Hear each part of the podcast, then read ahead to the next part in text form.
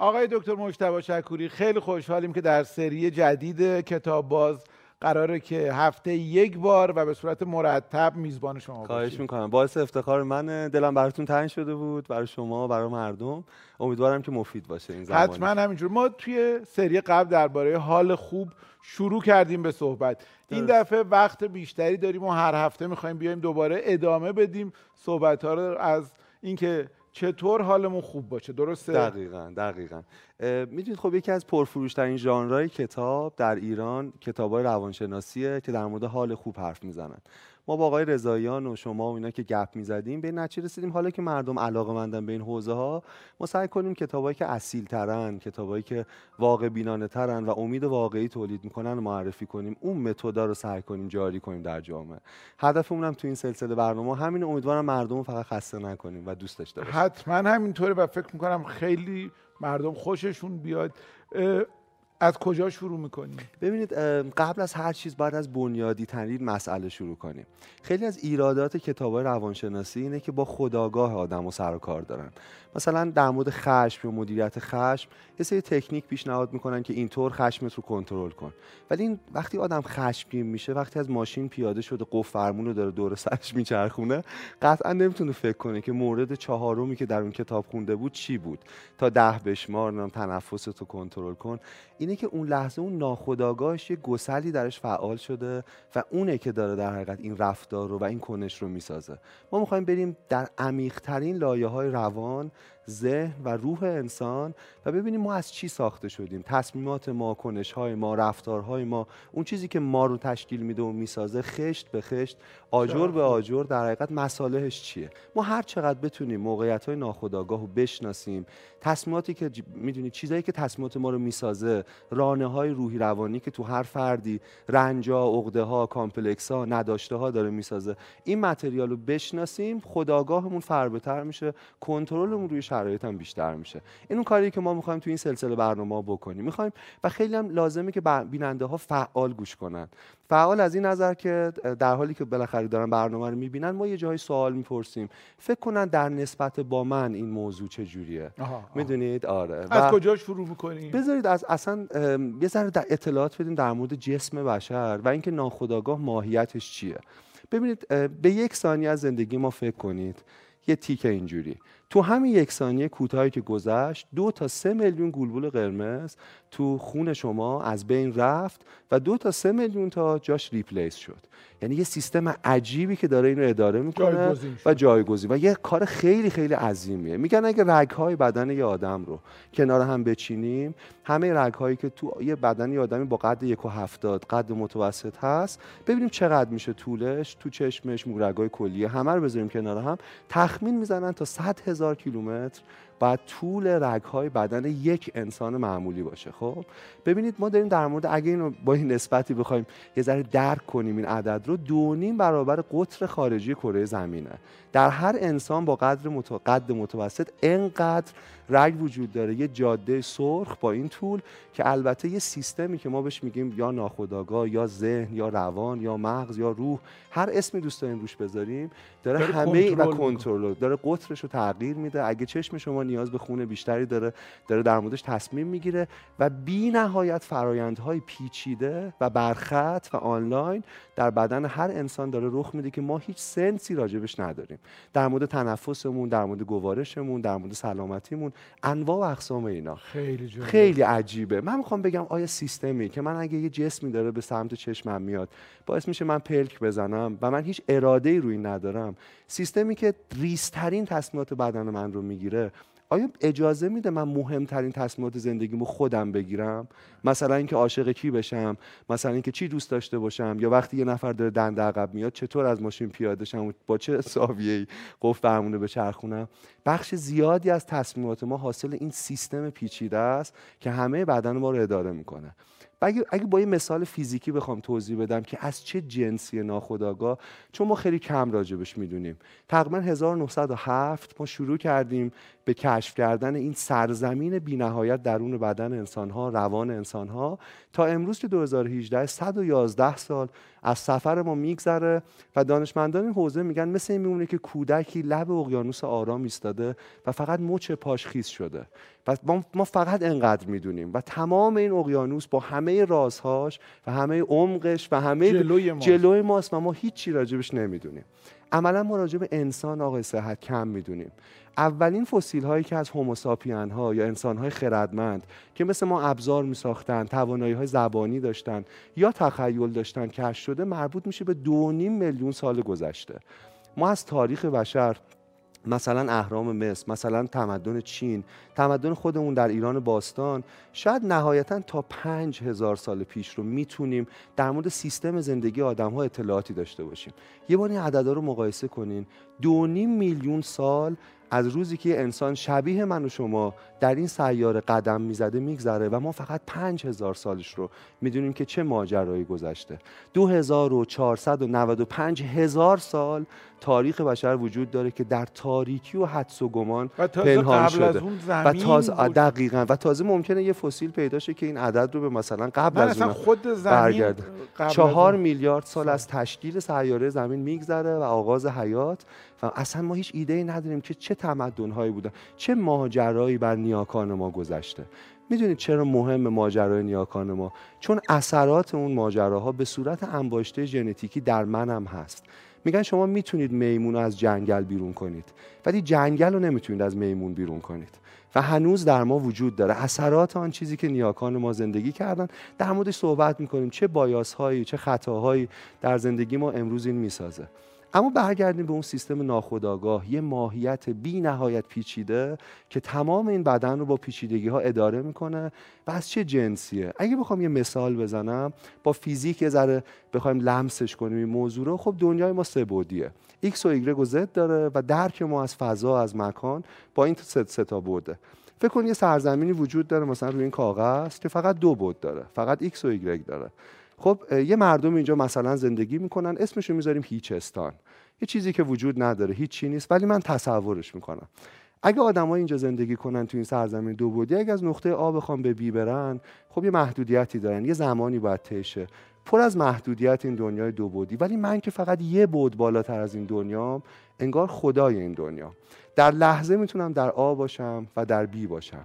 در لحظه می‌تونم به تمام این ماجرا و این سرزمین اشراف, و در لحظه می‌تونم مثلا نابودش کنم. می‌دونید؟ همینطور. ناخداگاه به نظر می‌رسه یک نیروی آن جهانی از همین جنسه. تصور کنید یه بعد دیگه ای چون ما تو ریاضی تو معادله امواج تا n بعد می‌تونیم حل کنیم دیگه تو ریاضی دو. و نمی‌تونیم تصورش کنیم که دنیای چهار بعدی چه شکلیه. و تصور کنید اگر نیروی وجود داشته باشه مثل روح مثل روان مثل ناخداگاه هر اسمی روش بذاریم که یه بود بالاتر از من باشه اون می‌تونه همین اشراف رو به تک تک سلول های من داشته باشه و داره البته. این نیروی شگفتانگیز چیه؟ چه نسبتی با ما برقرار می‌کنه؟ چطور من رو می‌سازه؟ چطور سروش صحت رو در حقیقت شکل میده؟ تصمیماشو شادیشو اندوهشو نگاهشو به زندگی می‌سازه. این بود چهارمی که ما راجبش حرف می‌زنیم که اشراف داره به همه وجود ما همون روح ماست. و همونطور که خدا در آیه 29 سوره هجر میگه نفخت و فیه من روحی انگار یک نیروی آن جهانی است که توسط خدا تفیز شده در بدن انسان که می‌تونه به این شکل می‌دونی اینقدر متعالی و اینقدر متافیزیکی اداره کنه همه وجود ما رو. در این همون نیرویی که خدا در ما قرار داده و ما بهش می‌تونیم هر اسمی رو بگیم. می‌تونیم در روانشناسی با ناخودآگاه بشناسیم یا به نام روح بشناسیمش. بذارید سوال از شما بپرسم بله. که بیننده ها برن تو تمام و اونا فکر کنن و تو شبکه من؟ و تو شبکه های مجازی هم که برنامه کتاب باز داره تو صفحه برنامه برنامه بیننده هم کامنت بذارن و جواب خودشون رو به این سوال بدن.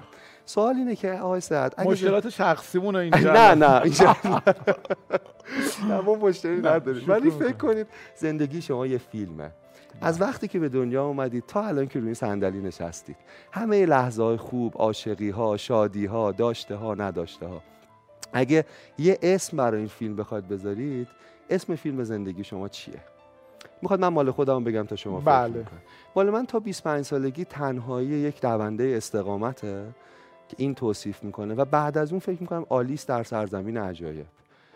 یه جورای دنیا برای من خیلی من محل اسم فیلم نمی‌ذارم. من یه من یه اسم خودتون آره. بسازید من یه بیت از سعدی توصیف می‌کنه آره. ماجرای آره. شما. چیه اون بیت؟ بیتی که از سعدی توصیف می‌کنه زندگی من اینه که گنج و مار و گل و خار و غم و شادی به همند چقدر عالی. یه بار دیگه بخونید. گنج و مار و گل و خار و غم و شادی به همند به همند یه آمیخته ای از همه اینها. بله. چقدر عالی چقدر عالی.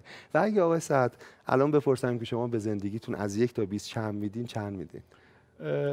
ببین فکر کنم لوس باشه اگر که بگم که مثلا من هم 20 میدم هم 16 میدم و هم 12 ولی چون زندگی بر من چند لایه داره با استناد به همین بیتی هم که گفتین بله، هست بله، برای بله. همین نمره های بله. عدد آره. ریجید نیست آره ولی میزان رضایت هم خیلی خیلی زیاده به خاطر اینکه فکر می‌کنم که خوشحالم از این مجموعه خوشحالم و. راضیم. و معلومه. انقدر چشمای شما برق می‌زنه.